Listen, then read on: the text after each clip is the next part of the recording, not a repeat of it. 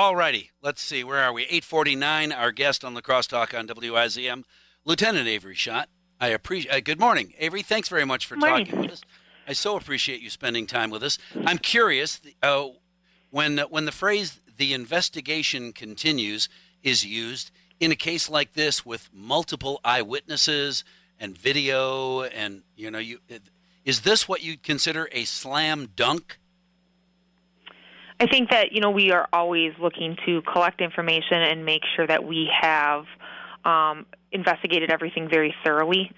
And so, when it's still an active investigation and we're doing follow ups and we're encouraging anybody that might have um, information to come forward, we never want to assume anything. Well, and I understand uh, uh, many cases you have uh, an individual who's who's uh, uh, uh, per, per, perpetrated, geez, Louise Hayes, uh, perpetrated a crime, and then you do investigation, and there are additional charges and additional charges. I'm not sure what else there could be besides premeditated murder that would uh, make uh, this gentleman's future uh, any worse.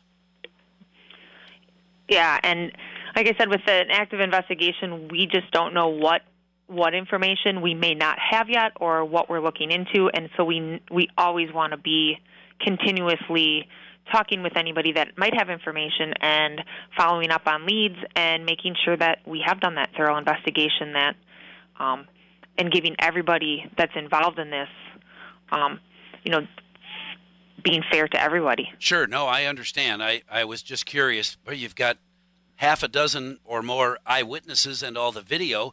What what more do you need to investigate? You did it. I've I've got the movie that proves it. Let's let's let's go. Let's uh, let's get this guy in court and then get him in jail for the rest of his life. Yeah, and I think everybody gets that due process.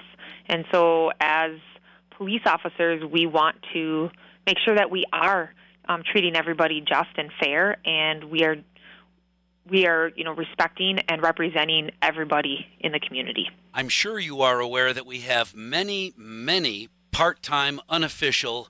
I stayed at a Holiday Inn, so I'm an expert uh, p- police person, investigator, telling you what you should have done or could have done or why didn't you do. Uh, and, and I hear from them quite often on this program as well, wondering wasn't why, why wasn't this individual uh, uh, stopped sooner? If bars have had uh, uh, uh, issues with this gentleman for days and days, did nothing that he had done previously uh, other than put him on your radar? Is that's that there wasn't there anything else you could do? You know, and I think everybody has their thoughts and their opinions and Oh, sure. um, information on that, and that's okay. Um, that they have that, and we're currently following up with any information that's coming forward. And we encourage everybody, if you've got any information on anything, to please call us and to share it with us so that we can work together and we can look into that information and those potential contacts that may be out there, um, and then obviously confer with our district attorney as well. So potentially, it's uh, he's being charged with first degree murder and something else that you uncovered while you were investigating all of this, uh, whatever whatever other mayhem he may have uh, caused before he was arrested. all I can say now is obviously he's been charged with first degree intentional homicide, and we're actively looking into other um, contacts that he may have had prior. Sure. That doesn't mean it leads to anything else, but we are we want to have that thorough investigation and make sure that we've um, looked in every avenue and investigated every area that we need to. And I and I totally get it, and I appreciate the thoroughness of uh, the police department, uh, law enforcement, period, in making sure that they get it right. How long does an investigation like this take? I know it, you, you can't just say, "Well, 90 days, Mike," and then we stop. Uh, uh, but something like this, I can't imagine will take very long to uh, to open and close the case. Yeah, and I, I wish I could give you a timeline or, or say, hey, it's going to be done in, you know, 90 Well, days or hi- 180 days, whatever it might be. But unfortunately, we as police officers never know. Our job is always an ongoing. Yeah. Uh, Is there a rule of thumb, though?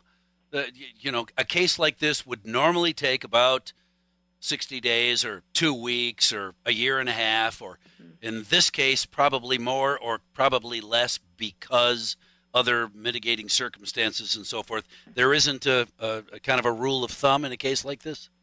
Unfortunately, no. Just No. because each case is case by case, and each case deserves the the attention that it it deserves. Yeah. Well, uh, all right. So you don't anticipate, or you you don't see uh, the light at the end of this investigation tunnel yet. You don't know when you will be able to turn over all the investigative information to the district attorney so that he can move forward.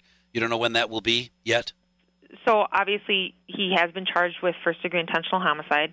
Um, but we will continue to follow up on any leads or any information that may come forward, um, because that's that's our job is to make sure that we are seeking out the information that needs to be sought. Even though he's in jail now on a million dollars bond, you are still investigating in case there's something else.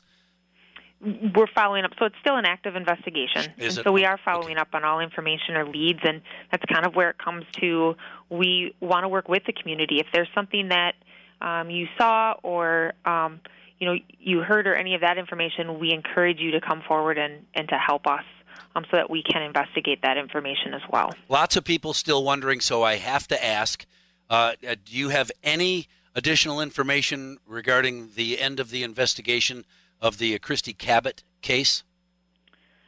I do not have any of that information. All right, just curious. I had to ask. Sure. I get yelled at if I didn't ask, so there you go. Uh, uh, Lieutenant Avrey Schott, thank you very much for talking with us this morning. Uh, it, it can't be easy when you have to investigate a murder in a community like La Crosse that doesn't see this kind of unfortunate violent crime uh, very often. Thank goodness. Thank goodness. Yeah.